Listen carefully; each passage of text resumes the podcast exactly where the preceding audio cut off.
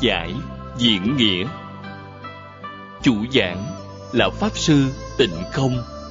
Thời gian, ngày 5 tháng 4 năm 2010 Địa điểm, Hương Cảng Phật Đà Giáo dục Hiệp hội. Chuyển ngữ, Bửu Quan Tự, Đệ tử Như Hòa. Dạo Chánh, Đức Phong và Huệ Trang.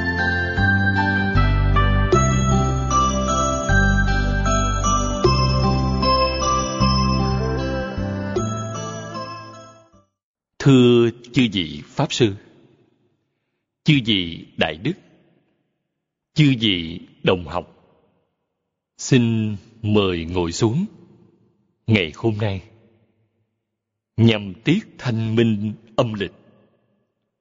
Chúng tôi chọn ngày hôm nay Để bắt đầu giảng Tịnh độ Đại Kinh Giải Diễn Nghĩa.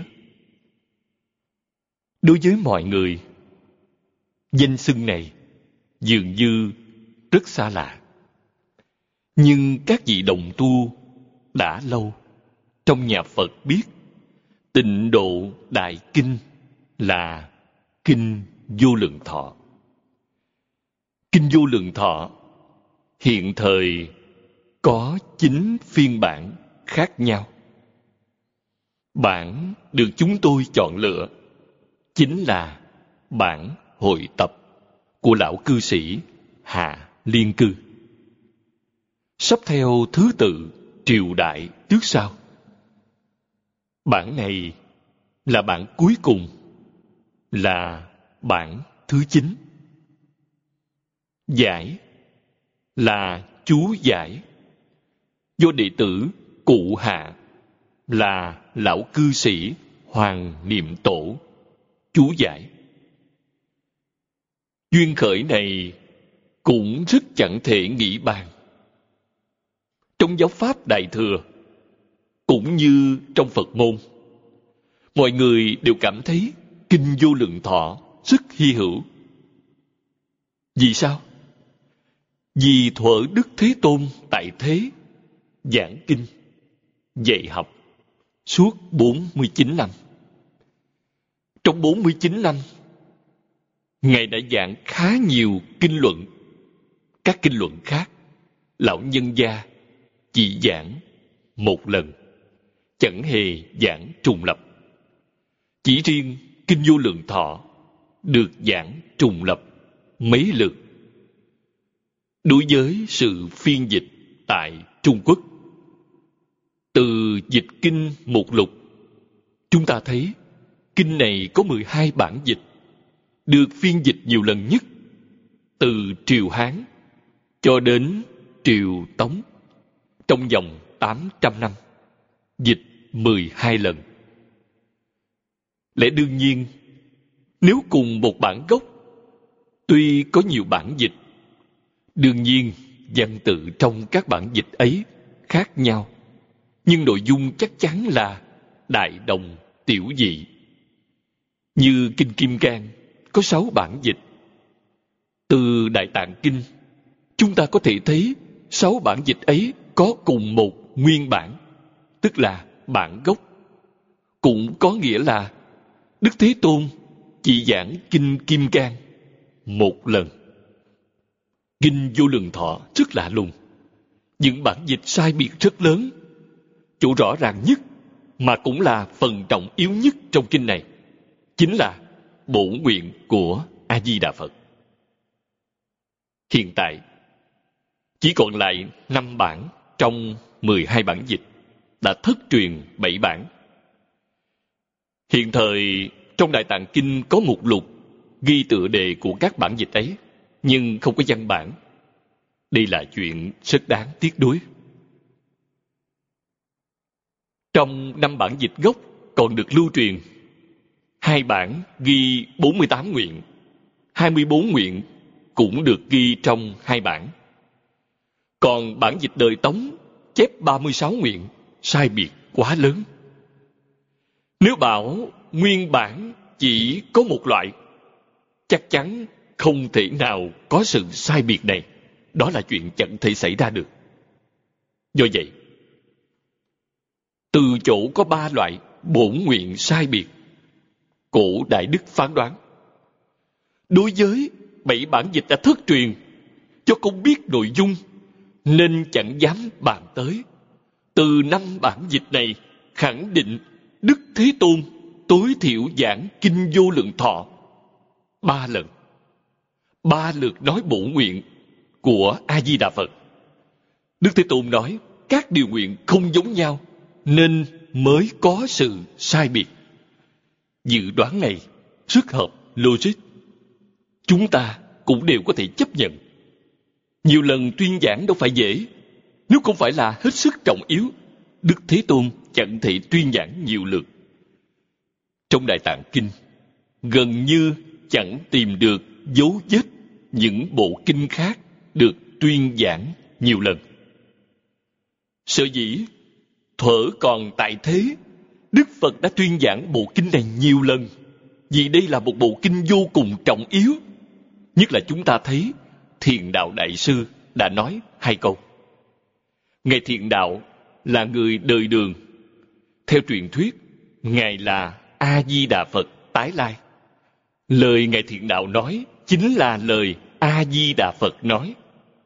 Ngài dạy, như lai sở dĩ hưng xuất thế duy thuyết di đà bổn nguyện hải. Sở dĩ đức như lai xuất hiện trong thế gian chỉ vì muốn nói biển bổn nguyện của phật di đà. Có nghĩa là nói, thập phương chư phật thị hiện trong thế gian chỉ vì nguyên nhân này. Qua phẩm hoa tạng thế giới và phẩm thế giới thành tựu của kinh hoa nghiêm, chúng ta thấy vũ trụ quan của nhà phật. Triết học hiện đại bảo, nội dung những điều được nói trong hai phẩm kinh trên đây là vũ trụ quan nhà phật. Quá lớn. Các nhà thiên văn học hiện thời chưa đạt tới cảnh giới này.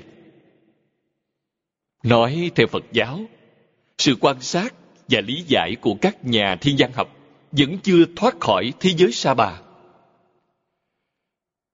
chúng tôi học kinh giáo nhiều năm như thế. Thế hầu hết các vị đại đức tiền bối đã sớm cho rằng, một đơn vị thế giới nói trong kinh phật là địa cầu. Kinh nói, mặt trời xoay vòng quanh núi tu di. Rất nhiều người hiểu lầm, nghĩ núi hy mã lập nhã là tu di sơn.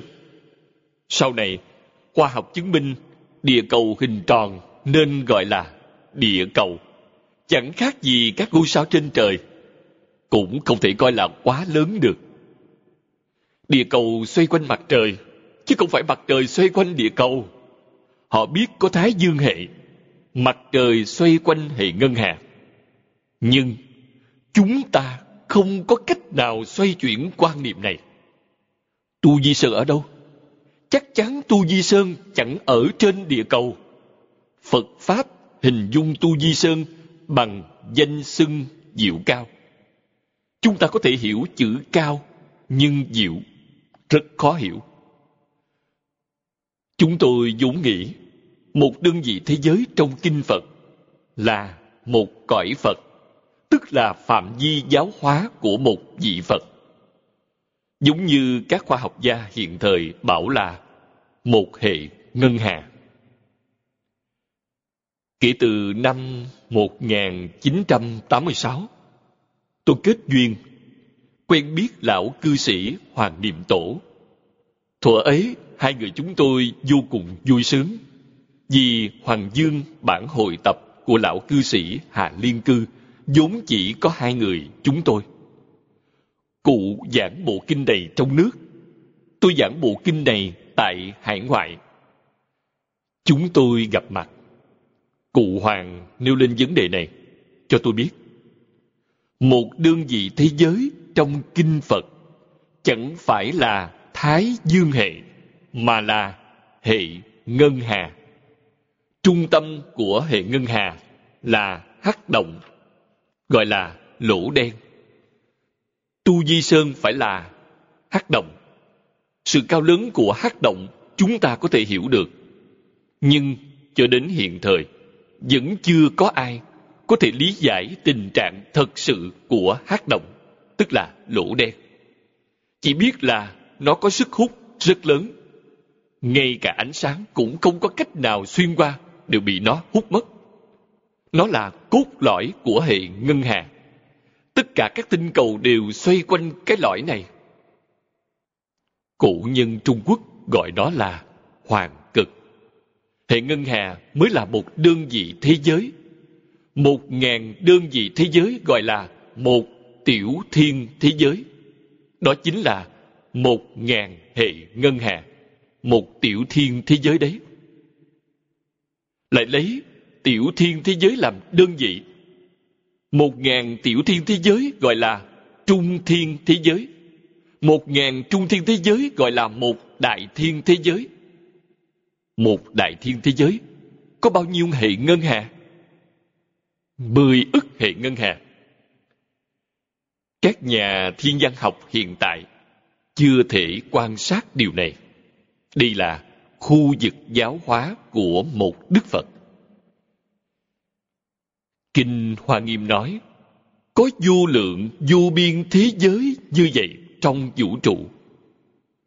Nói đến thế giới hoa tạng, thì thế giới hoa tạng giống như một cao ốc, có 20 tầng. Thế giới Sa Bà và thế giới cực lạc đều thuộc tầng thứ 13. Lại chẳng biết có bao nhiêu thế giới giống như thế giới hoa tạng. Đấy là thế giới quan của Phật Pháp.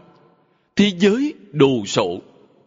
Quả thật chẳng thể nghĩ bàn được. Đức Phật xuất hiện trong thế gian. Khu vực giáo hóa của mỗi vị Phật nhỏ nhất là một đại thiên thế giới.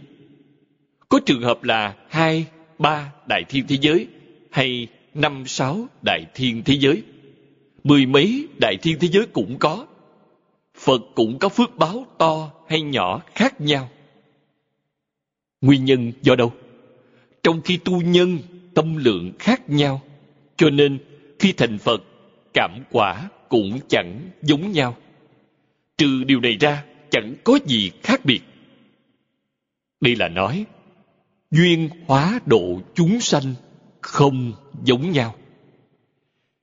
Vì vậy, người học Phật phải rộng kết pháp duyên với hết thảy chúng sanh.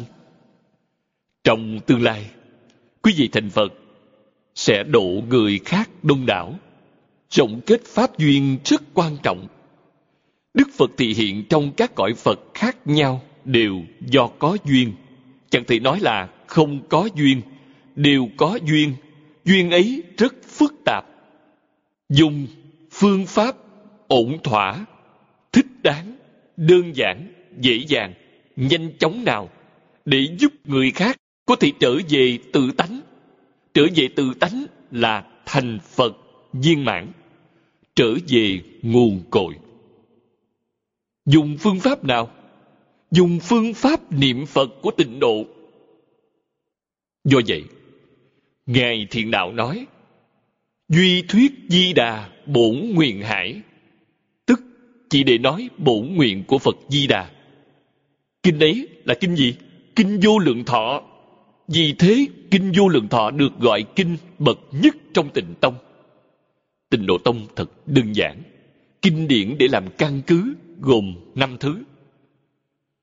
Thuở ấy, Đức Thế Tôn giảng ba thứ, tức là ba bộ kinh, thường gọi là tịnh độ tam kinh, vô lượng thọ kinh, a di đà kinh và quán vô lượng thọ Phật kinh.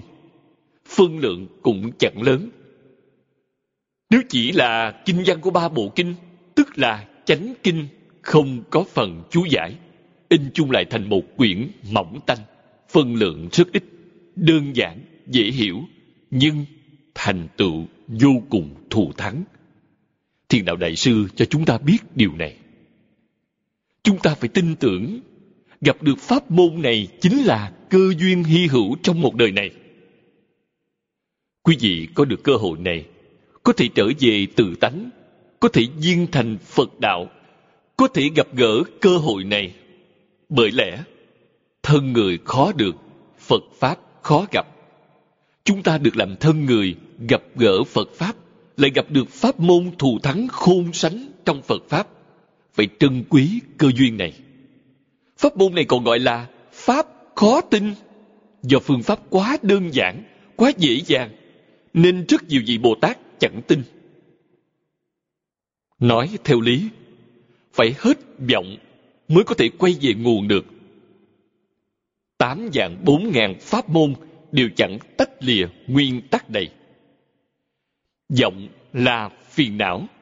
Ba loại phiền não lớn là vô minh phiền não, kiến tư phiền não và trần sa phiền não.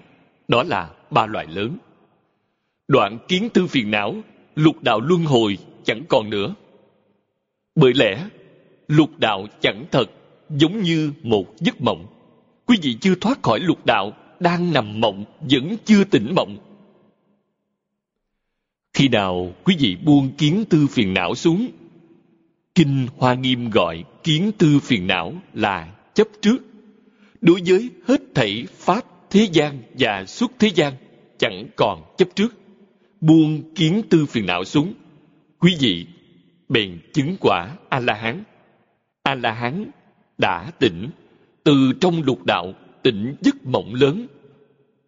Tức là a la hán lục đạo chẳng còn nữa. Lục đạo chẳng còn, đã tỉnh. Vì sao quý vị vẫn còn ở trong mộng? Quý vị còn có phân biệt, còn có vọng tưởng. Những thứ này vẫn là phiền não.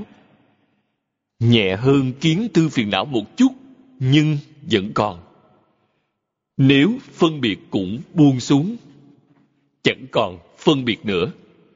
Không chỉ là chẳng phân biệt, mà vọng tưởng cũng buông xuống. Vọng tưởng là gì? Tôi thường gọi nó là khởi tâm động niệm. Sáu căn tiếp xúc cảnh giới sáu trần. Chẳng khởi tâm, chẳng động niệm, khởi tâm động niệm đều không có. Đương nhiên chẳng có phân biệt chấp trước quý vị thật sự tỉnh mộng. Hệ tỉnh thì tứ thánh pháp giới đều không có. Tức là mười pháp giới chẳng có. Mười pháp giới bao gồm lục đạo. Dưới là lục đạo, trên là tứ thánh. Tứ thánh là thanh văn duyên giác, bồ tát, phật. Phật trong tứ thánh pháp giới cũng chẳng thật. Phải biết điều này, đừng nên chấp trước, chớ nên phân biệt sau khi buông xuống những điều này, chẳng thấy tứ thánh pháp giới nữa. Quý vị thực sự tỉnh khỏi mộng cảnh. Khi tỉnh ấy, vẫn còn có tướng cảnh giới. Vẫn còn có tướng tướng gì vậy? Chúng ta thường gọi nó là nhất chân pháp giới, là cõi thật báo trang nghiêm của chư phật như lai. Chúng ta nói thế giới cực lạc. Kinh hoa nghiêm nói thế giới hoa tạng chúng đều là những cõi thực báo của như lai. Nói tới cõi thực báo của như lai, quý vị phải nhớ nó là cõi thực báo của chính mình. Từ tha bất nhị, tha là chư phật như lai. Thật sự chẳng hay. Do vậy, trong mấy năm gần đây, chúng tôi cực lực đề xướng phật sự sử dụng trong tịnh tông là tam thời hệ niệm do thiền sư trung phong biên soạn. Ngài là bậc đại đức trong thiền tông. Quý vị thấy, ngài biên soạn nghi thức hệ niệm hoàn toàn dùng giáo nghĩa tịnh độ, cõi âm lẫn dương gian đều được lợi ích. Lão nhân gia nói rất rõ ràng, tự tánh di đà duy tâm tịnh độ. Di đà ở đâu? Di đà là tự tánh, tịnh độ cũng là tự tánh, tâm và tánh là một, chẳng hai nếu quý vị thật sự hiểu rõ, sẽ biết chư phật như lai và hết thảy chúng sanh có mối quan hệ mật thiết với bản thân chúng ta. Nói tới quan hệ thì mối quan hệ ấy thuộc loại luân lý, tức là quan hệ nói theo phương diện luân lý. Kinh giáo đại thừa giảng quan hệ rất thấu triệt, dẫn đến mức viên mãn rốt ráo. Trọn khắp pháp giới, hư không giới, trên là chư phật, dưới là chúng sanh có cùng một thể với chính mình, chẳng phải là một nhà, mà là một thể. Nói tới mối quan hệ này, do vậy, lòng yêu thương ấy được gọi là vô duyên đại từ. Từ là lòng yêu thương, quan tâm. Vô duyên là chẳng có điều kiện. Đồng thể đại bi bi là thương xót. Thương xót hết thảy chúng sanh mê mất tự tánh. Phải biết họ và chúng ta là một thể, chẳng phải là người ngoài, mà là đồng thể. Vô duyên là giúp đỡ họ vô điều kiện. Vì thế, trong nhân gian có lòng chân ái, tức là lòng yêu thương chân thật. Chân ái là lòng yêu thương của phật bồ tát, là đại từ đại bi. Thật đấy. Bậc giác ngộ thì có, còn kẻ mê mất tự tánh chẳng phải là không có, nhưng kẻ ấy bị mê. Do mê nên lòng chân ái bị biến chất. Do vậy, trong kinh, đức phật gọi lòng yêu thương ấy, lòng yêu thương của kẻ mê mất chân tánh là hữu ái duyên từ. Như trong thế gian hiện thời, lòng thương yêu của cha mẹ đối với con cái gọi là ái duyên. Có lòng từ bi, nhưng từ bi đối với kẻ có quan hệ máu mủ, ruột thịt bị chi phối bởi mối quan hệ này. Lại có chúng sanh duyên từ bi, tâm lượng lớn hơn một chút, yêu thương chính mình, mà cũng có thể yêu thương người khác. Câu phàm thị nhân, giai tu ái, tức là phàm là người đều phải yêu. Trong đệ tử quy chính là chúng sanh duyên từ bi, bồ tát có pháp duyên từ bi lại cao hơn một tầng nữa. Các ngài liễu giải chân tướng sự thật thật sự đạt đến minh tâm kiến tánh đại triệt đại ngộ. Đó là lòng từ bi của phật. Lòng từ bi ấy chẳng có điều kiện. Đó mới là chân ái. Những lòng ái khác có điều kiện, còn lòng ái này chẳng có điều kiện. Chúng ta hiểu rõ đạo lý này thì học phật mới tìm được người thân thật sự chúng ta giống kẻ nhỏ, mê mất phương hướng, thật sự tìm được cha mẹ, tìm được người quan tâm, yêu thương chúng ta rồi. Những người ấy là chư phật, pháp thân, bồ tát. Các ngài thật sự có thể giúp chúng ta phá mê khai ngộ, trở về tự tánh, công đức viên mãn. Bởi lẽ, chỗ khác nhau giữa chúng sanh và phật là mê hay ngộ trừ mê và ngộ ra, chẳng có gì khác nhau. Trong giáo pháp đại thừa, quý vị càng đọc, càng hiểu rõ, càng minh bạch. Đọc đến cuối cùng, quý vị hoát nhiên hiểu rõ, nguyên lai đương hạ, tức là ở ngay nơi này, ngay trong lúc này. Tịnh tông thật sự khó tin, đặc biệt là đối với những phần tử tri thức. Tôi học phật là do tiên sinh phương đông mỹ giới thiệu. Lúc trẻ cũng theo học trong nhà trường, chịu ảnh hưởng của các giáo viên, nghĩ phật giáo là tôn giáo, là mê tín, lại còn đa thần giáo, phím thần giáo. Trong các tôn giáo là một tôn giáo thuộc loại thấp, tôn giáo bậc cao chỉ nói tới một vị chân thần. Qua biểu hiện, phật giáo thật sự là mê tín. Thuở ấy tôi chẳng liễu giải. Trong xã hội hiện thời, kẻ chẳng liễu giải càng nhiều. Tôi học triết học với thầy phương. Trong khóa học cuối cùng, thầy giảng triết học trong kinh phật. Tôi nói, phật giáo là tôn giáo, mê tín là phím thần giáo. Kiếm đâu ra triết học? Thầy bảo tôi, anh không biết tuổi anh còn trẻ. Thích ca mâu ni phật là một triết gia vĩ đại nhất trên thế giới. Triết học trong kinh phật là đỉnh cao nhất trong triết học trên toàn thế giới. Lúc ấy thì bảo tôi như thế này, học phật là sự hưởng thụ tối cao trong đời người. Trong khóa học ấy, tôi tiếp nhận triết học từ kinh phật như vậy, mới thay đổi quan niệm sai lầm trong quá khứ, nhận thức phật giáo bằng nhãn quan mới. Duyên của tôi rất thù thắng. Sau khi thầy phương giới thiệu phật giáo cho tôi biết, không đầy hai tháng sau tôi có cơ hội quen biết chương gia đại sư do một thân dương mông cổ cuối đời thanh giới thiệu cho tôi quen biết chương gia đại sư khi đó tôi vừa tiếp xúc phật pháp đây cũng là do thầy phương từ bi chỉ cho tôi đường lối học tập. Thì nói, Phật Pháp chẳng ở trong chùa chiền. Ở đâu? Trong kinh điển. Anh muốn thực sự tìm được Phật giáo, phải tìm từ kinh điển. Sự hướng dẫn này vô cùng quan trọng. Do vậy, tôi thủy chung cảm tạ ân đức thầy. Bởi lẽ, không có sự chỉ điểm ấy, chúng tôi sẽ thỉnh giáo người xuất gia.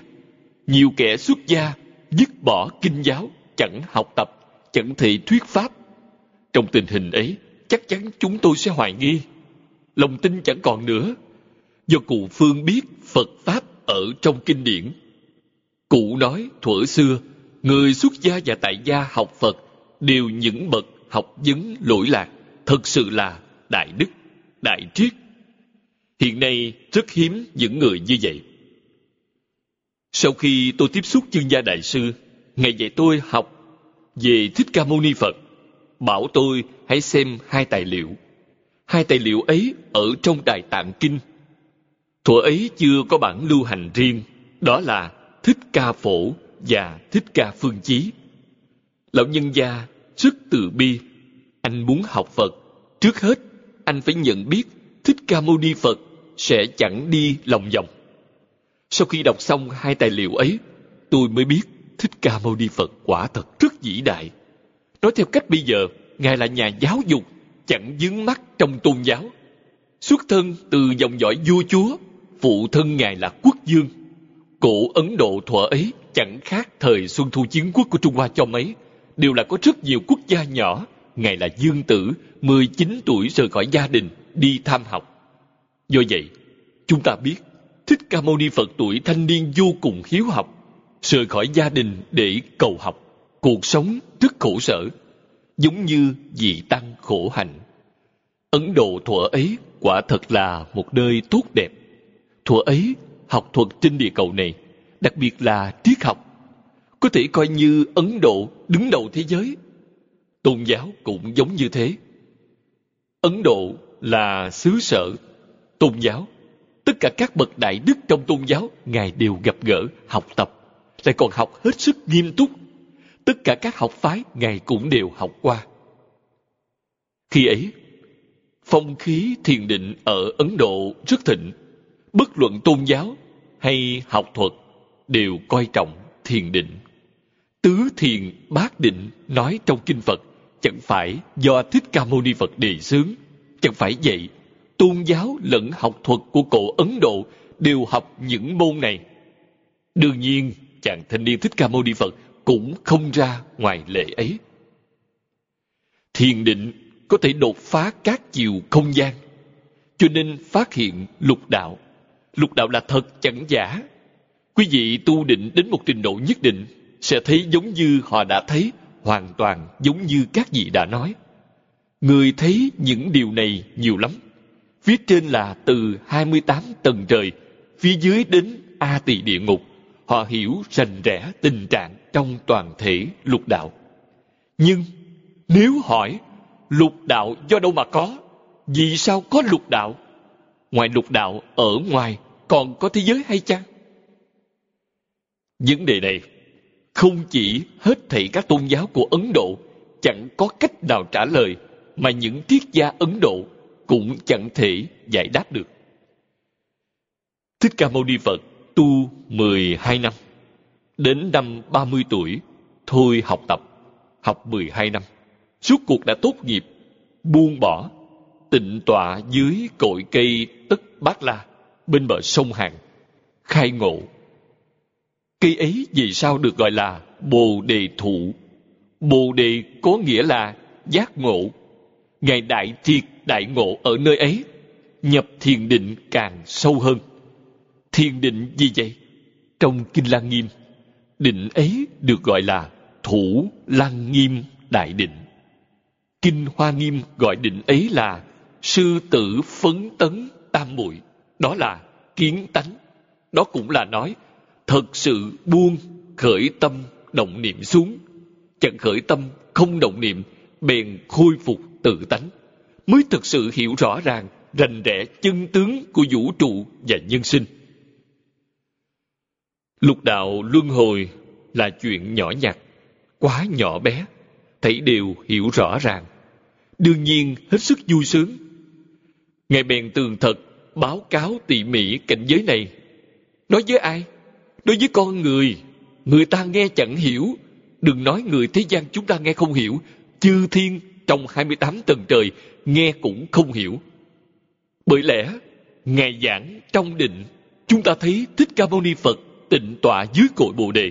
Đâu biết Ngài giảng Kinh Hoa Nghiêm nơi ấy. Kinh Hoa Nghiêm là cảnh giới khai ngộ của Đức Thế Tôn. Ngài nói cặn kẽ, nêu bày toàn bộ, nói trong bao nhiêu ngày? Theo kinh chép thì là hai thất, tức là 14 ngày. Cũng có kinh bảo là giảng trong 21 ngày. Chúng ta có thể không cần quan tâm tới chuyện này, cũng không cần phải khảo chứng, đừng phân biệt, chấp trước chuyện này. Tối đa là 21 ngày, giảng trong định. Trong thiền định, thời gian và không gian chẳng còn nữa. Thời gian và không gian chẳng còn. Chúng ta có thể tin chuyện này. Vì sao? Có chứng minh khoa học. Khoa học chứng minh như thế nào? Thôi miên rất khoa học. Trong thôi miên, thời gian và không gian chẳng còn nữa. Quý vị thấy, thôi miên hai tiếng, người được thôi miên có thể nhớ được vài đời trong quá khứ. Lúc bị thôi miên, người ấy có thể tới thiên đường, mà cũng có thể xuống địa ngục. Quý vị thấy đó, đột phá thời gian lẫn không gian. Do chúng ta biết, thôi miên cũng là tinh thần phải buông lỏng hết thảy, buông xuống hết thảy. Trong tâm không có tạp niệm, có cùng một nguyên lý với thiền định. Công phu thiền định càng sâu hơn, thời gian nhập định càng dài hơn. Bảy ngày, hai mươi 21 ngày, trọn pháp giới, hư không giới, quả thật đều có thể thấy rõ rệt, minh bạch. Thực ra, có cần tốn ngần ấy thời gian hay không? Không cần. Chỉ trong một niệm, trong một niệm bèn thông đạt, hiểu rõ. Tùy thuộc quý vị buông xuống nhiều hay ít, sai biệt chẳng do công phu cạn hay sâu, mà do quý vị buông xuống nhiều hay ít. Vì thế, quý vị muốn dùng công, ngàn muôn phần đừng chấp trước, buông xuống càng nhiều, tâm quý vị càng thanh tịnh, càng gần với tự tánh. Trong cuốn Tu Hoa Nghiêm Áo Chỉ Vọng Tận, Hoàng Nguyên Quán có nói, Tự tánh thanh tịnh, viên minh thể, tức là càng buông xuống nhiều, càng gần với tự tánh. Càng gần tự tánh, quý vị càng liễu giải. Sau khi liễu giải chân tướng, lão nhân gia xuất định bắt đầu dạy học. Vì sao bắt đầu dạy học? Tâm từ bi tự nhiên lưu lộ chẳng có lý do, không có điều kiện, thì chúng sanh bèn muốn giúp họ trở về tự tánh. Vì lẽ gì? Họ và ta là một, không hai. Người giác ngộ biết, kẻ mê chẳng biết. Ta và người là một thể. Làm như thế dạy suốt 49 năm, Đức Thế Tôn viên tịch lúc 79 tuổi, từ năm 30 tuổi bắt đầu dạy học tới năm 79 tuổi do đó Ngài giảng kinh hơn 300 hội thuyết pháp 49 năm chúng ta nhìn từ chỗ này Ngài dùng thân phận nào? Mang chức nghiệp giáo sư, suốt đời dạy học. Vậy gì? Hết thảy các kinh do Phật đã giảng lúc còn tại thế, chưa chép thành văn tự, đều chỉ là miệng nói. Sau khi Đức Thế Tôn viên tịch, các học trò đem những gì Thầy đã dạy, đã nói trong quá khứ, ghi chép lại. Đến khi ấy mới trở thành kinh điển. Ghi chép cũng chẳng phải là chuyện đơn giản. Phải tìm người nhắc lại. Tìm ai? Tìm a nan. A nan là thị giả của đức phật. Kinh do thích ca mâu ni phật đã nói trong một đời ngài a nan đều nghe qua. A nan là em họ nhỏ nhất của đức phật. Anh em họ của ngài gồm tám người thích ca mâu ni phật lớn nhất a nan nhỏ nhất tức lão bác kém phật hai mươi tuổi Do thuở ấy, Thích Ca Mâu Ni Phật giảng kinh từ 20 năm trước đó, tức là khi Thích Ca Mâu Ni Phật bắt đầu giảng kinh, Ngài A Nan mới sinh ra. Đức Phật đã giảng kinh suốt 20 năm. Ngài A Nan mới xuất gia năm 20 tuổi. Những kinh Phật đã giảng trong 20 năm trước, A Nan chưa được nghe. Vì thế, kinh có chép những lúc rảnh rỗi, Đức Thế Tôn đem những gì đã nói trong quá khứ đều giảng lại cho Ngài A Nan nghe. Cho nên Ngài nghe kinh rất hoàn chỉnh. Ngài A Nan có trí nhớ đặc biệt tốt, nghe một lần sẽ vĩnh viễn chẳng quên.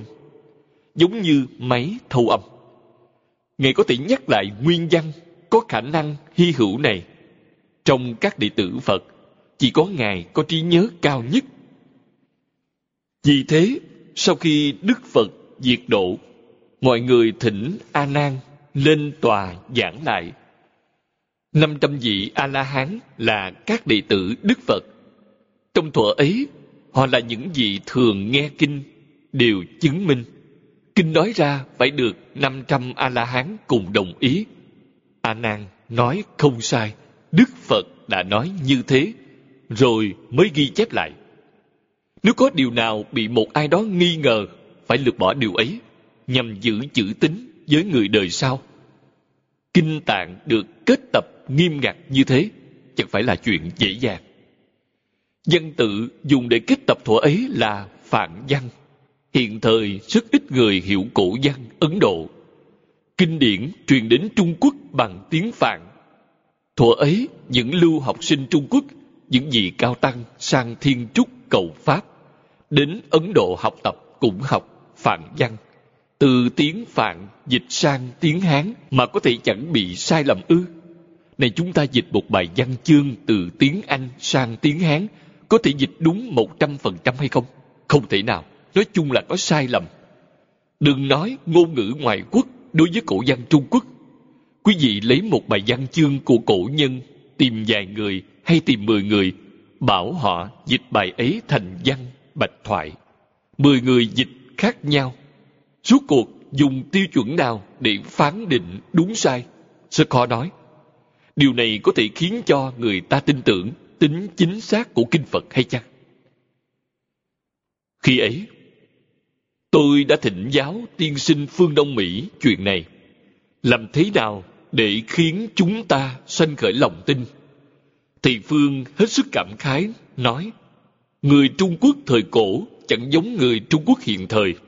Người Trung Quốc hiện thời đánh mất lòng tự tin dân tộc, nên mới bị lăng nhục lớn lao như thế, chịu lắm khổ nạn như vậy. Xưa kia, người Trung Quốc không như vậy, hết sức tự hào. Kinh điển tiếng Phạn sau khi dịch sang tiếng Hán không những nghĩa chẳng bị sai lầm, mà văn tự còn đẹp đẽ, bóng bẩy hơn nguyên văn. Nói cách khác, đã có bạn tiếng Hán có thể không cần đến bài tiếng Phạn tự hào như thế đó. Tại Trung Quốc vào thời tùy đường, người Trung Quốc thực sự giống như người Trung Quốc, đâu phải như hiện thời. Thì Phương dạy tôi như thế, hóa giải nỗi nghi vấn của tôi. Đúng không? Đúng. Từ xưa tới nay, Trung Quốc quả thật là một nước lễ nghĩa, là một nước to lớn, mênh mông. Mãi cho đến đời Thanh, lòng tự tin ấy bị mất sạch. Vào cuối đời Thanh, vào cuối triều đại mới nảy sinh vấn đề rất nhiều nhân tố khiến cho vấn đề này sanh. Sử Cần Đại đã chép rất rõ ràng. Chẳng phải là truyền thống Trung Quốc có vấn đề, mà do người lãnh đạo đất nước thuở ấy là Từ Hy Thái Hậu có vấn đề. Đúng là một người khiến đất nước hưng thịnh, một người khiến cho quốc gia, dân tộc bị diệt vong. Liên quan tới một cá nhân quá lớn, nhà Thanh từ thuở khai quốc cho đến đời chồng của bà ta là vua Hàm Phong. Từ khi Thái Hậu là phi tử của Hàm Phong, Đế Dương các đời đều mời các bậc cao nhân nho thích đạo, nói theo danh từ hiện nay là chuyên gia, học giả và hoàng cung. Hoàng đế dẫn phi tần, văn võ đại thần nghe giảng mỗi ngày, học tập mỗi ngày, thật sự làm. Từ Hy phế trừ chế độ này. Từ Hy không theo những bậc đại đức nho thích đạo nữa. Không nghe lời họ nói, mà ta mê tín, cầu cơ, phò loan, ham chuyện thần tiên. Quốc gia đại sự đều đem thưa hỏi trong đàn cầu cơ. Do vậy, mất nước. Chương gia đại sư kể cho tôi biết chuyện này.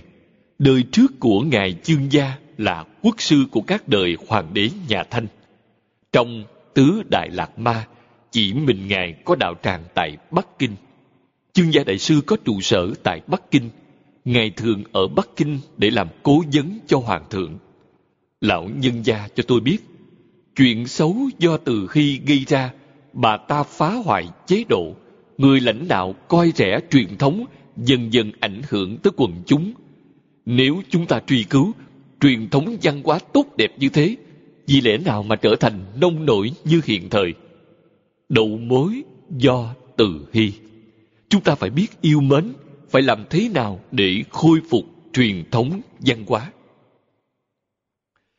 Do vậy, sau khi chúng tôi hiểu rõ ràng, minh bạch chuyện này, mới biết Phật Pháp thù thắng, càng học càng ham thích.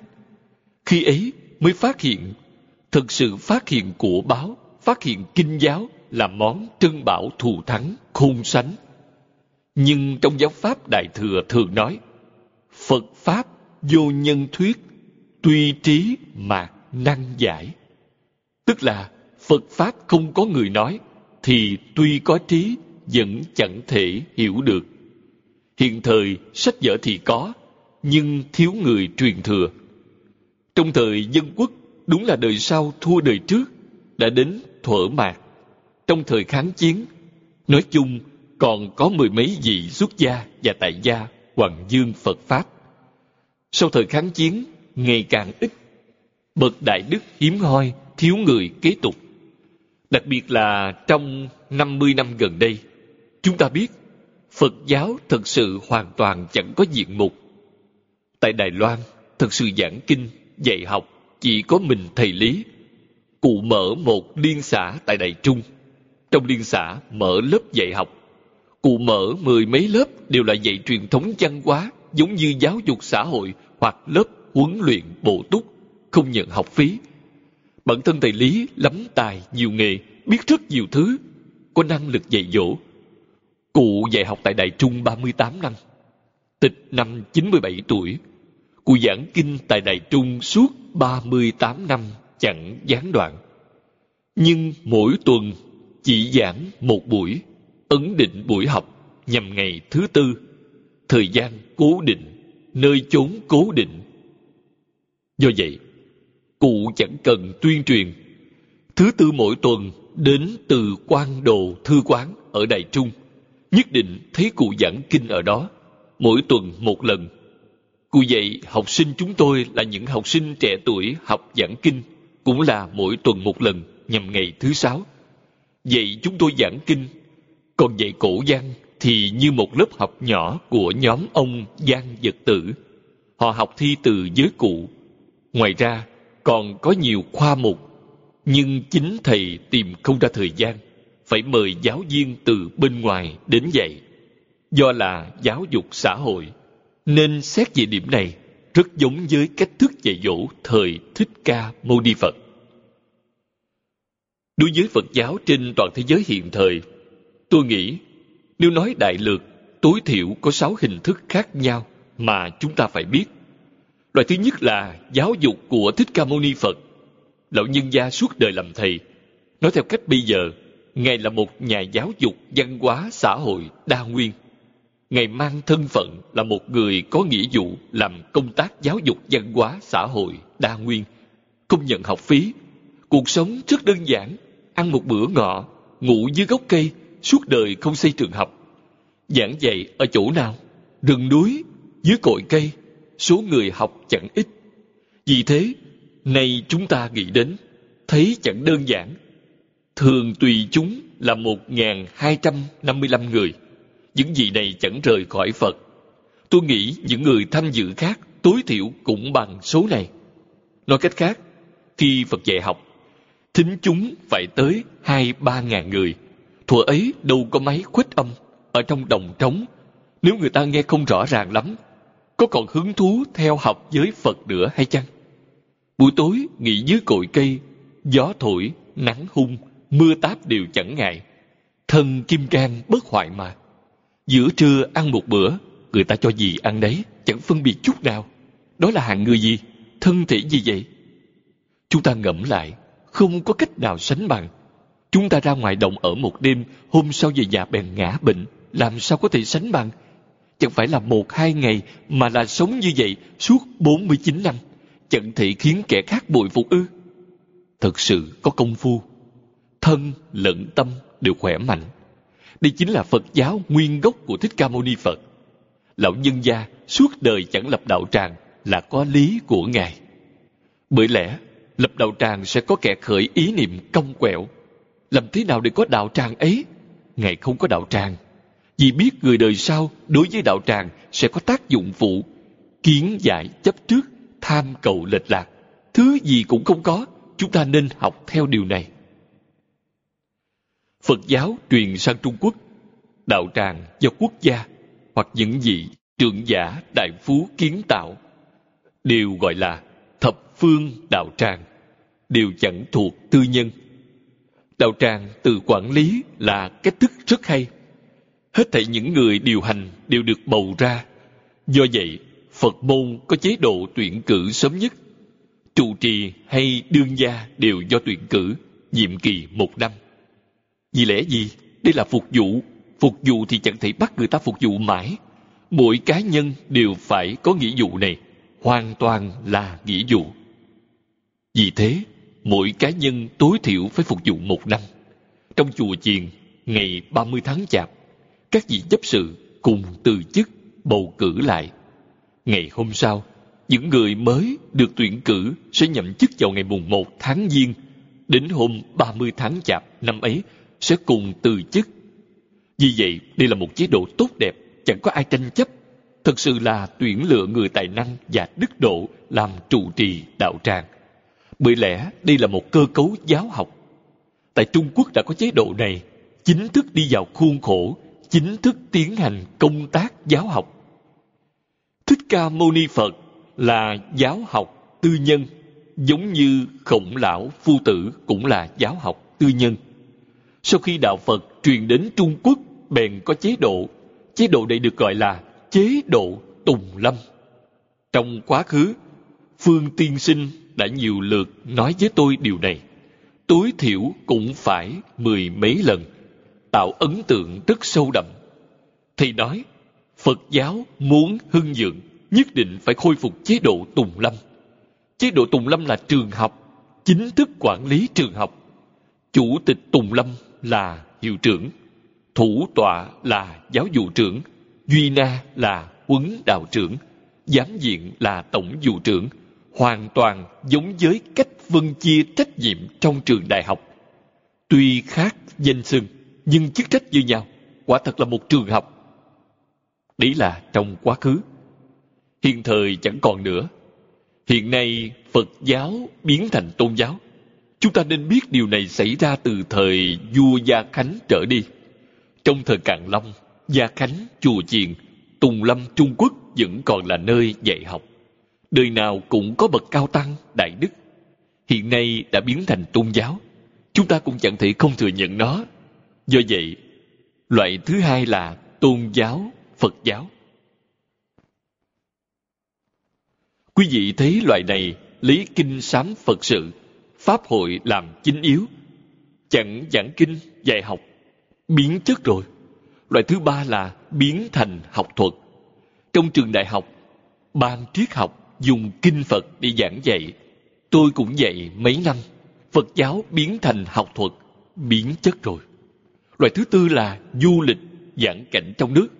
Tức là loại Phật giáo tham quan du lịch. Còn có một loại rất mới, rất hợp thời trang là xí nghiệp Phật giáo. Nghe nói còn có cạnh tranh trên thị trường. Xí nghiệp Phật giáo mà. Loại cuối cùng là tà giáo Phật giáo. Đeo chiêu bài Phật giáo. Thật ra chẳng ăn nhập gì với Phật giáo. Giống như cái gọi là Pháp Luân Công hoàn toàn sai lầm. Như vậy là tối thiểu có sáu hình thức khác nhau. Chúng ta đang học loại nào? Phải hiểu rõ điều này. Do chương gia đại sư chỉ tôi đường lối này, dạy tôi hãy học về Thích Ca Mâu Ni Phật. Tôi cũng rất dâng lời, hết sức tôn kính Thầy, dâng lời Thầy chỉ dạy. Sau đó, không những Thầy dạy tôi học theo Thích Ca Mâu Ni Phật, mà còn mong tôi hãy xuất gia, đi theo con đường của Thích Ca Mâu Ni Phật. Tôi làm theo, chứng thực lời của cụ Phương đã nói. Học Phật là hưởng thụ tối cao nhất trong đời người. Thật là hạnh phúc, sung sướng, mỹ mãn. Có thử thách hay chăng? Thử thách hết sức nhiều. Thử thách đều là khảo thí. Chúng ta học Phật, đối với người, đối với sự, đối với vật, phải vĩnh viễn giữ tấm lòng, cảm ơn. Quý vị sẽ luôn gặp phải hủy bán, chướng ngại, thậm chí hãm hại. Quý vị phải cảm ơn những người ấy. Vì sao? Họ đến khảo ta, ta đều có thể vượt qua, chẳng oán hận, chỉ cảm ơn. Vì lẽ gì họ chướng ngại ta như thế? Đại khái là do hai nguyên nhân. Một là trong đời quá khứ, có lẽ ta đã chướng ngại họ. Đó là oan oan tương báo. nay chúng ta hiểu rõ, giác ngộ, tiếp nhận quả báo này, hóa giải oan nghiệt ấy. Ta chẳng trả thù họ, mà cũng đừng nên oán hận họ. Một nguyên nhân khác là từ xưa đến đây. Đây đều là điều chẳng thể tránh khỏi, bị đố kỵ, chướng ngại là do bản thân chúng ta cư xử chẳng cẩn thận, thái độ chẳng khiêm tốn, khiến kẻ khác sanh lòng ghen ghét. Đó là ta sai. Chẳng phải kẻ ấy sai. Chúng ta cũng phải cảm ơn kẻ ấy. Trong Phật Pháp, nơi đâu hữu duyên bèn đến đó. Hữu duyên được gọi là thời tiết nhân duyên. Cổ nhân Trung Quốc thường nói, nhân vô thiên nhật hảo, hoa vô bách nhật hương. Nghĩa là, người chẳng tốt đẹp ngàn ngày, hoa chẳng thơm trăm bữa. Người và người ở chung với nhau, có thể ở chung ba năm. Quý vị bèn chán ngán, nảy sinh vấn đề. Chúng ta phải biết dè dặt, cẩn thận trong khởi tâm, động niệm, lời lẽ, hành vi. Phải lấy những lời chỉ dạy của Phật, Bồ Tát, Thánh Hiền làm tiêu chuẩn ứng xử cho chúng ta. Nghiêm ngặt tuân thủ chắc chắn sẽ có ích.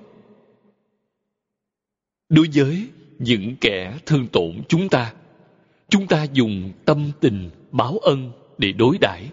Lâu ngày họ sẽ biết biết rồi cũng sẽ hối cải. Nhưng như thế nào? Nói xin lỗi là vấn đề thể diện. Chúng ta biết điều ấy trong tâm kẻ ấy chẳng còn oán hận chúng ta.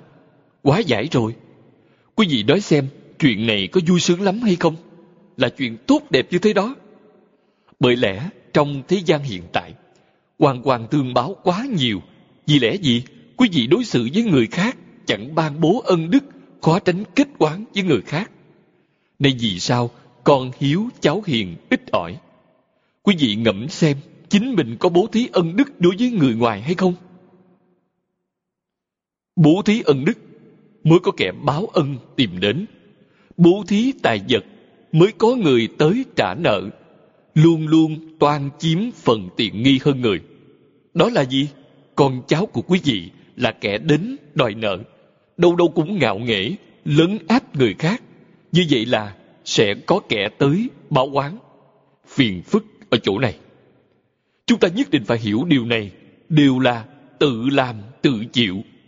Mọi người đều là người tốt tổ tiên dạy chúng ta. Nhân tánh bổn thiện, tức là tánh con người vốn lành.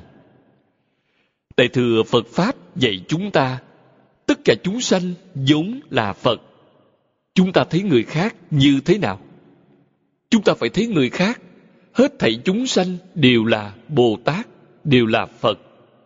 Thật đấy, chẳng phải giả đâu vì sao thiện tài chứng đắc phật quả, rốt ráo viên mãn trong một đời?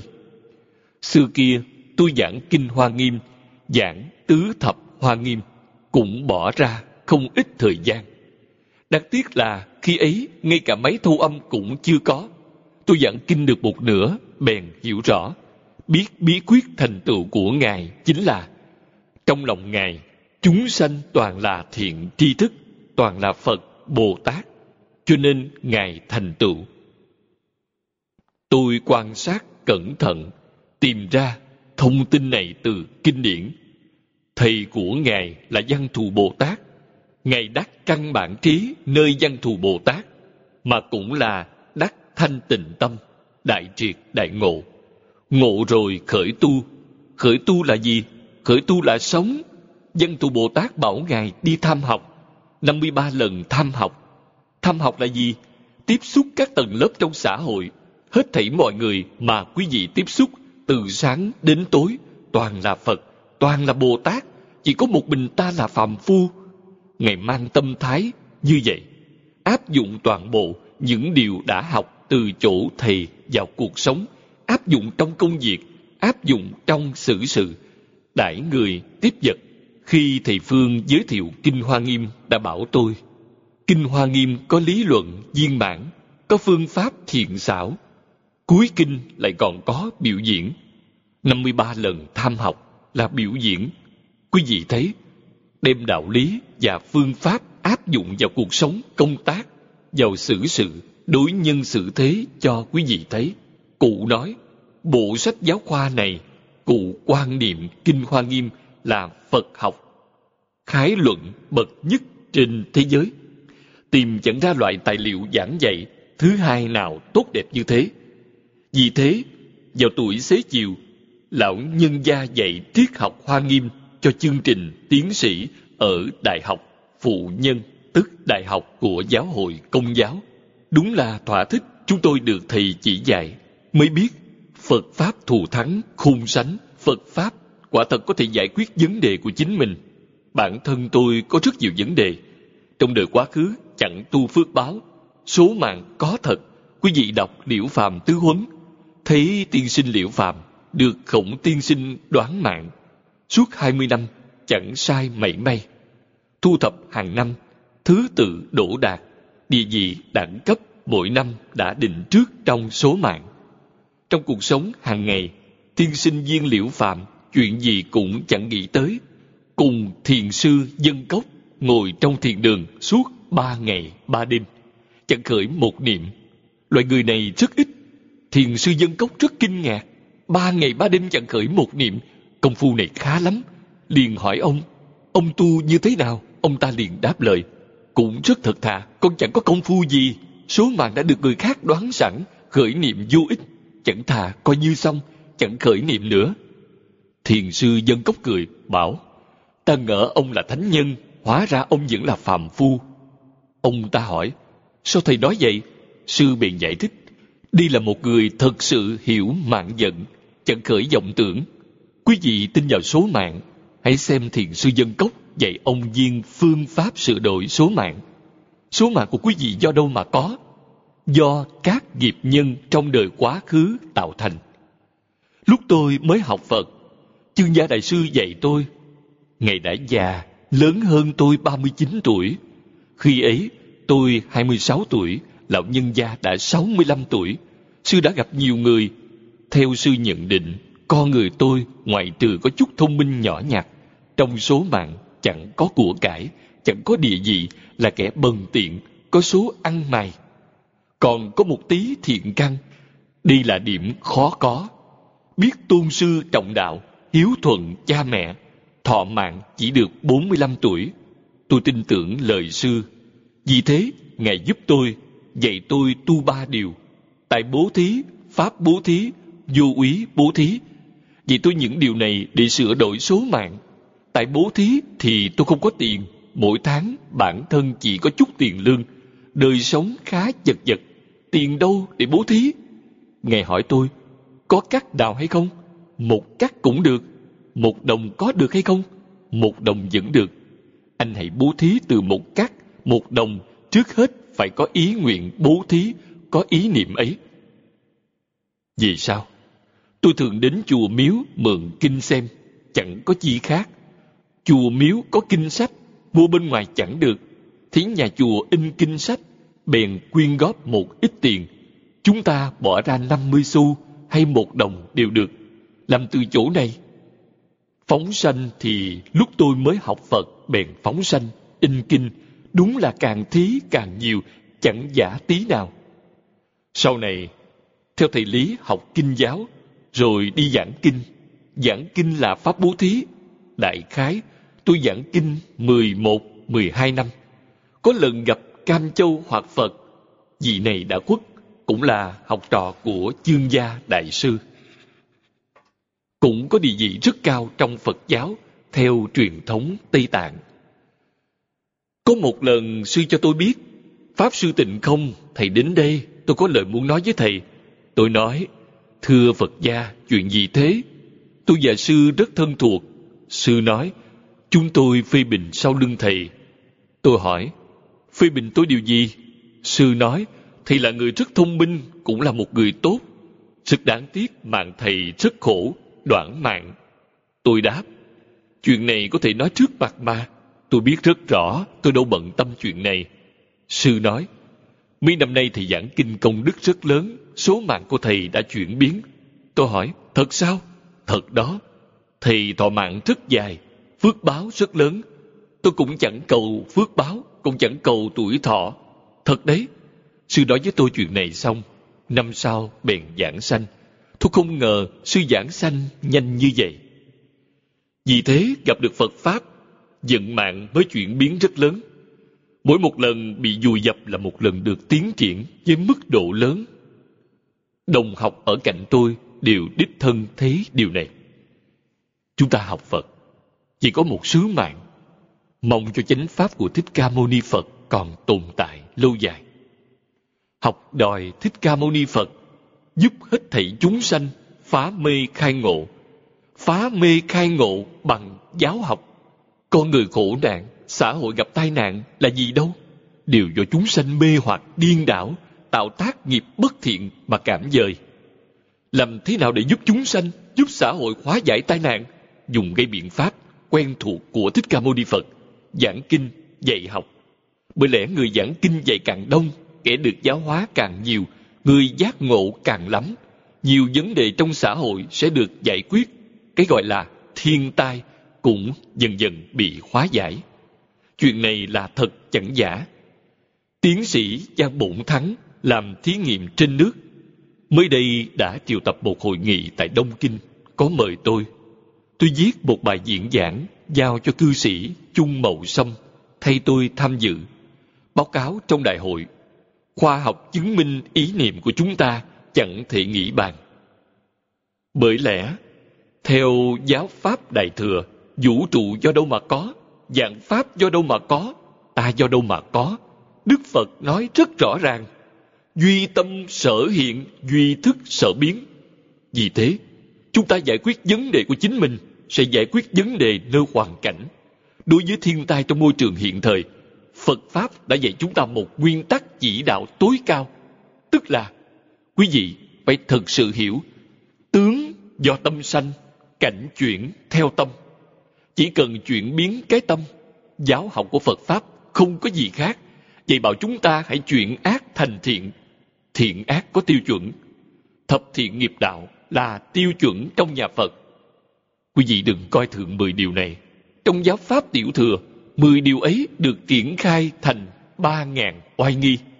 Trong Đại Thừa Bồ Tát Pháp, triển khai thành tám dạng bốn ngàn oai nghi. Tức là mười điều này mở rộng thành tám dạng bốn ngàn điều. Chẳng thể nghĩ bàn. Do vậy, tu thập thiện viên mãn, thì tám dạng bốn ngàn điều quý vị đều thực hiện, quý vị sẽ thành Phật. Đừng coi thường 113 điều trong cuốn đệ tử quy của Nho Gia. Nếu triển khai, thì chúng cũng thành tám dạng bốn ngàn điều. Toàn bộ văn hóa truyền thống được thực hiện ngay trong đó. Do vậy, tứ thư, ngũ kinh, mười ba kinh, thậm chí tứ khố toàn thư đều chẳng tách rời những điều ấy. Mỗi một điều đều chẳng tách rời, đều giống với thập thiện nghiệp đạo. Mỗi một bộ kinh, mỗi một câu, mỗi một chữ trong Đại Tạng Kinh đều chẳng tách lìa thập thiện nghiệp đạo. Một tức hết thảy, hết thảy tức một. Cũng vì hiện thời đúng là lúc tai nạn rất nhiều. Cho nên tôi phát tâm tạm ngừng giảng Kinh Hoa Nghiêm từ một năm tới hai năm để lần này giảng bộ kinh này. Trong quá khứ, tôi đã giảng kinh vô lượng thọ mười lần, nhưng lần này tôi chẳng giảng kinh mà giảng chú giải. Giảng chú giải của ai? Giảng bản chú giải của lão cư sĩ Hoàng Niệm Tổ. Lão cư sĩ Hoàng Niệm Tổ với tôi là bạn bè, mà cụ cũng là thầy của tôi. Cụ có cùng gia dế với thầy tôi. Lão cư sĩ Lý Bỉnh Nam là học trò của đại sĩ Mai Quang Hy. Mai đại sĩ và cụ Hà Liên Cư là sư huynh, sư đệ, bạn bè hết sức thân thiết. Cụ Hoàng Niệm Tổ là cháu gọi cụ Mai Quang Hy bằng cậu, là học trò cụ Hà Liên Cư. Do trước kia chưa từng gặp mặt, nhưng tôi từng nghe cụ Lý nhắc đến tên cụ Hoàng. Có chút ấn tượng như thế đối với cụ Hoàng Niệm Tổ. Thuở ấy, năm 1986, tôi là hội trưởng của Hoa Phủ Phật Giáo Hội tại Washington, Mỹ Quốc. Các đồng tu tới bảo tôi họ tính mời một vị thượng sư mật tông sang Mỹ hoằng pháp. Khi đó, tôi nghe xong, không cho là đúng. Chúng ta là tịnh độ tông, chỉ nên dính dáng môn phái khác. Tôi nói, chúng ta thâm nhập một môn, trường thời huân tu. Tôi hỏi họ, vị đại đức mật tông ấy là ai thế? Họ thưa, Hoàng Niệm Tổ. Trong đầu tôi có ấn tượng về Hoàng Niệm Tổ. Tôi nghĩ mãi mới ra. Tôi hỏi, có phải ông ta là cháu cụ Mai Quang Hy hay chăng? Họ đáp, đúng vậy. Tôi bảo, hãy thỉnh ông ta sang. Thì Lý đã nói đến gì này mấy lần. Tôi tưởng cụ là người lớp trước đã tịch rồi. Nào ngờ cụ vẫn còn trong nhân gian, rất khó có. Những điều cụ giảng là chân truyền, không có vấn đề gì. Vì này được đích thân cụ Mai và cụ Hạ uống nắng dạy dỗ. Tôi nói, vì đại đức này khó có. Quý vị hãy thỉnh cụ đến đây, thỉnh cụ đến như thế đó. Thỉnh đến rồi mới biết cụ Hoàng Dương bản hội tập này trong nước, tu Hoàng Dương tại hải ngoại. Cụ nghe nói xong, hai người chúng tôi hết sức cao hứng. Điều hết sức khó có là khi ấy, cụ vừa viết xong bản chú giải, in bằng Romeo, chữ in lờ mờ, chẳng rõ ràng Chúng ta biết, in thứ gì bằng Romeo nhiều nhất là không hơn một trăm bản. In hơn một trăm bản giấy sáp sẽ chẳng thể dùng được nữa. Cho nên cụ mới phải dùng bản in như vậy. Đương nhiên, bộ sách cụ mang sang Mỹ nhất định là chọn bản in tương đối rõ ràng một chút để tặng cho tôi. Tôi đọc xong, hết sức hoan hỷ.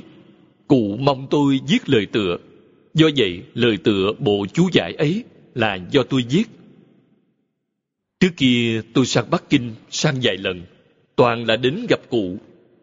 Vì gặp cụ mà sang đó, mỗi một lần sang đó, chúng tôi đều có một khoảng thời gian rất dài để thảo luận các vấn đề Phật Pháp. Cụ dạy tôi rất nhiều. Do vậy, chúng tôi là bạn bè thân thiết, mà cụ cũng là thầy tôi. Tôi cũng cảm kích ân đức của cụ. Bản hội tập này của cụ Hạ đâu phải là dễ có. Phạm Phu làm sao có thể làm được các lần hội tập trong quá khứ, các bản hội tập của Dương Long Thư, Ngụy Mạc Thâm hay tiết bản, bản trích lục phân chia thành chương đoạn của Bành Tế Thanh đều có vấn đề. Vẫn chưa thể coi là bản tận thiện tận mỹ. Đọc bản này, nếu quý vị xem lời tựa rất dài của cư sĩ Mai Quang Hy, sẽ thấy cụ Mai viết hết sức rõ ràng. Do vậy, ở Đại Trung sau khi bản này truyền đến Đại Trung, thầy Lý đã giảng kinh này một lượt. Khi ấy, kinh chưa có chú giải. Chính cụ Lý dùng bút lông viết lời mi chú kỹ càng, đầy đủ.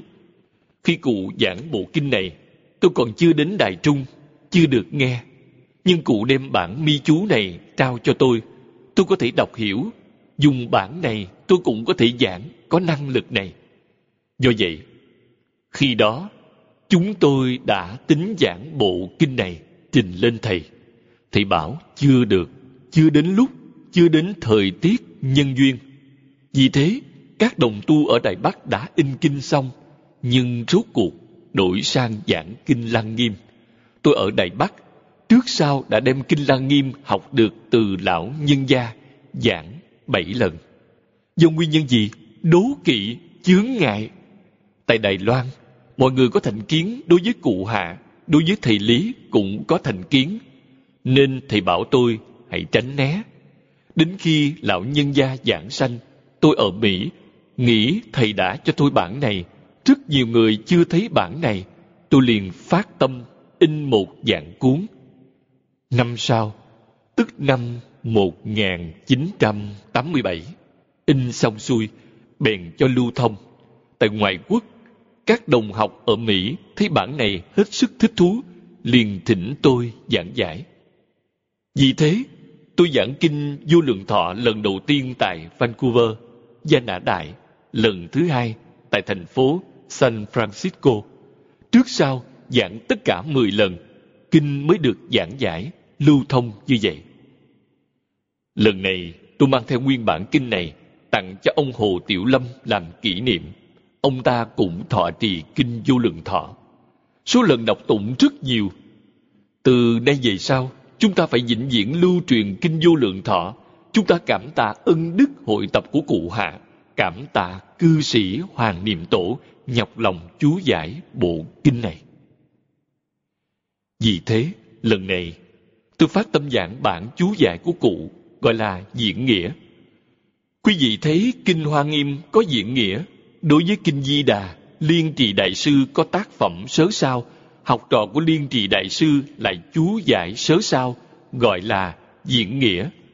Đại khái, đối với diễn nghĩa, các vị có khái niệm sâu nhất như là tiểu thuyết tam quốc diễn nghĩa. Chúng ta dùng phương pháp này để cùng nhau học tập. Học tập nhằm thâm nhập, thấu triệt theo phương pháp giống như ông Hồ Tiểu Lâm học tập tác phẩm Tu Hoa Nghiêm Áo Chỉ Vọng Tận Hoàng Nguyên Quán. Từng câu, từng chữ chúng tôi đều giảng rõ ràng. Trong những năm qua, chúng tôi gặp nhiều người thuộc giới học thuật. Tôi tiếp xúc rất nhiều, đặc biệt là đối với sinh viên đại học hiện thời, cảm thấy họ không giống như thuở trước. Xưa kia, khi tôi dạy tại đại học, sinh viên kể ra cũng khá lắm.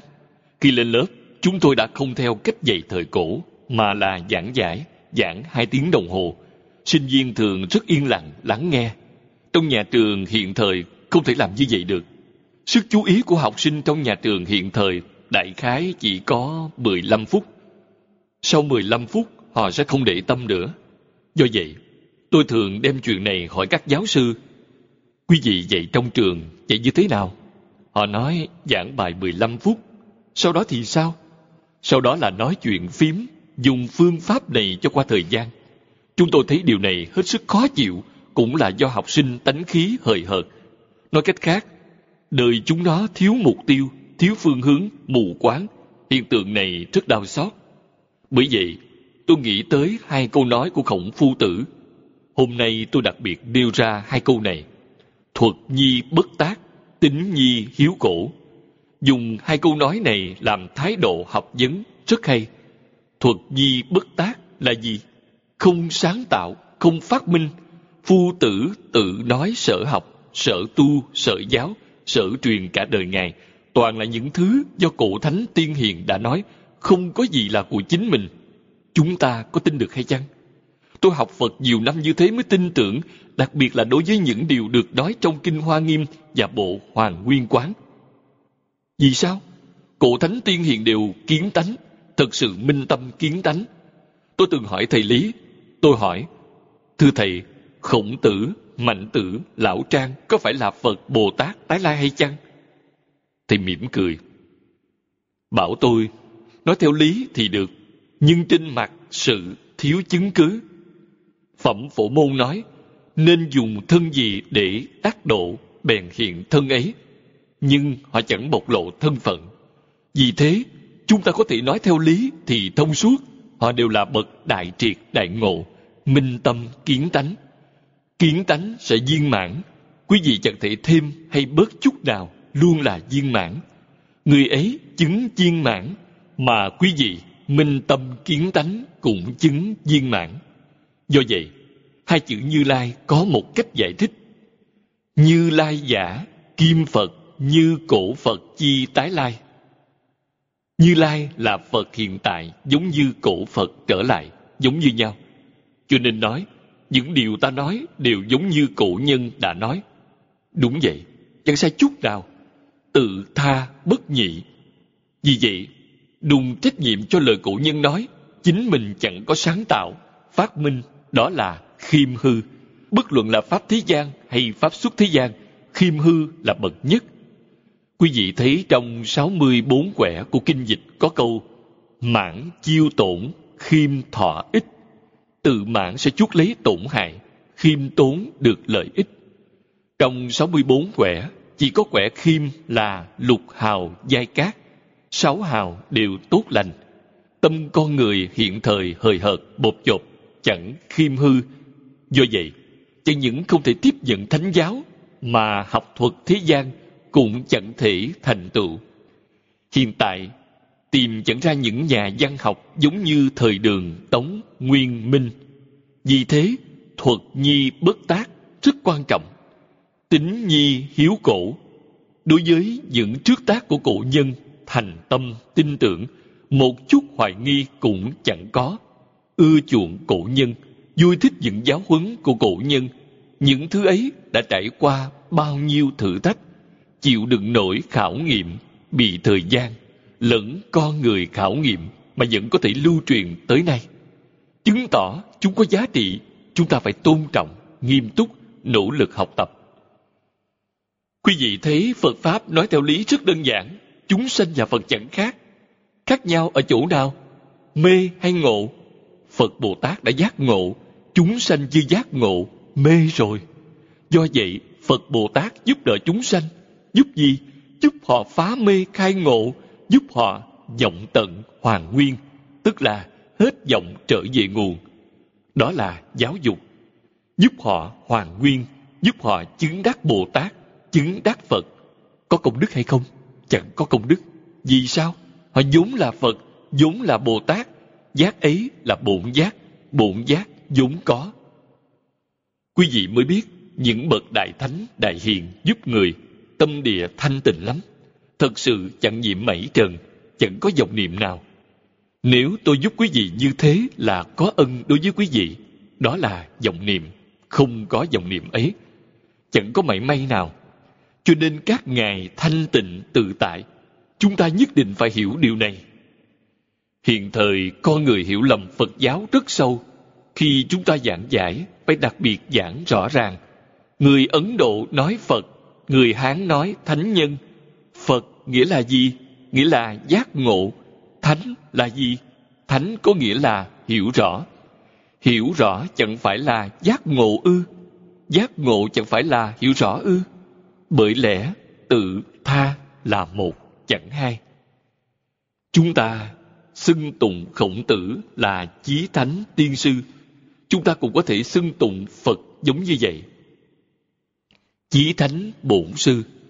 Dùng cách xưng hô như vậy, mọi người sẽ chẳng cảm thấy mê hoặc, sẽ không nói Phật giáo là tôn giáo. Chí thánh bổn sư về căn bản là một bậc thầy. Các ngài đều dạy chúng ta thuật nhi bất tác, tính nhi hiếu cổ.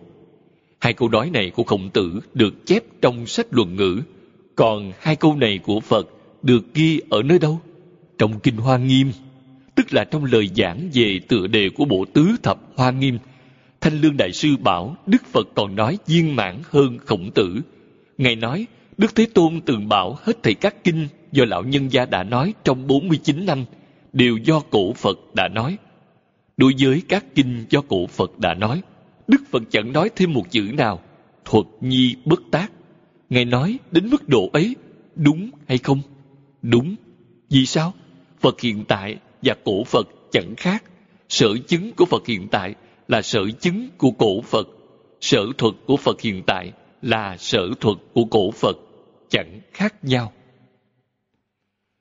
Như vậy thì chúng ta thực hiện hai câu này ra sao? Thực hiện trong lần này, đây là lần thứ 11 tôi giảng bộ kinh này. Dùng đại kinh giải diễn nghĩa, hoàn toàn dựa theo bản chú giải của thầy Hoàng Niệm Tổ.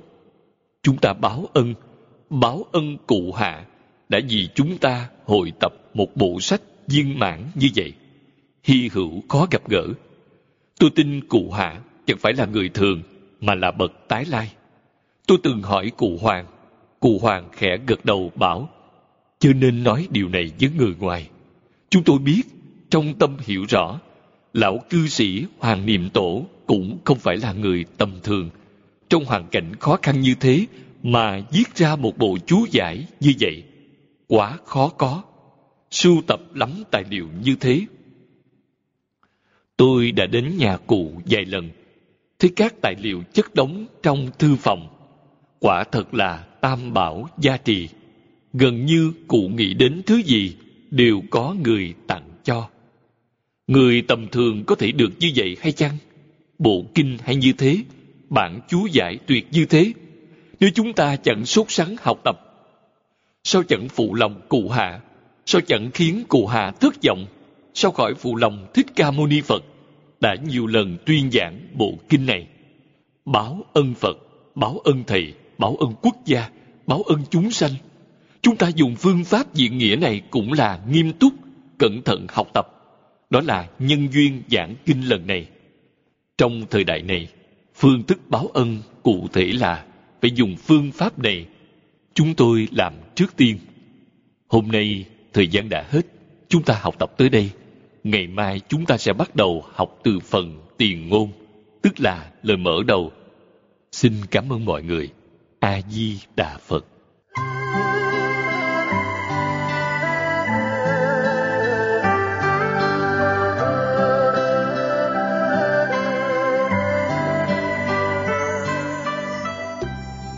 Đại chúng đạo tràng tịnh độ, Thành tâm cúng dường và chuyển âm. Người đọc, Phật tử thiện quan. Nguyện đem công đức này Hướng về khắp tất cả, Trên đền bốn ơn nặng, Dưới cứu khổ tam độ.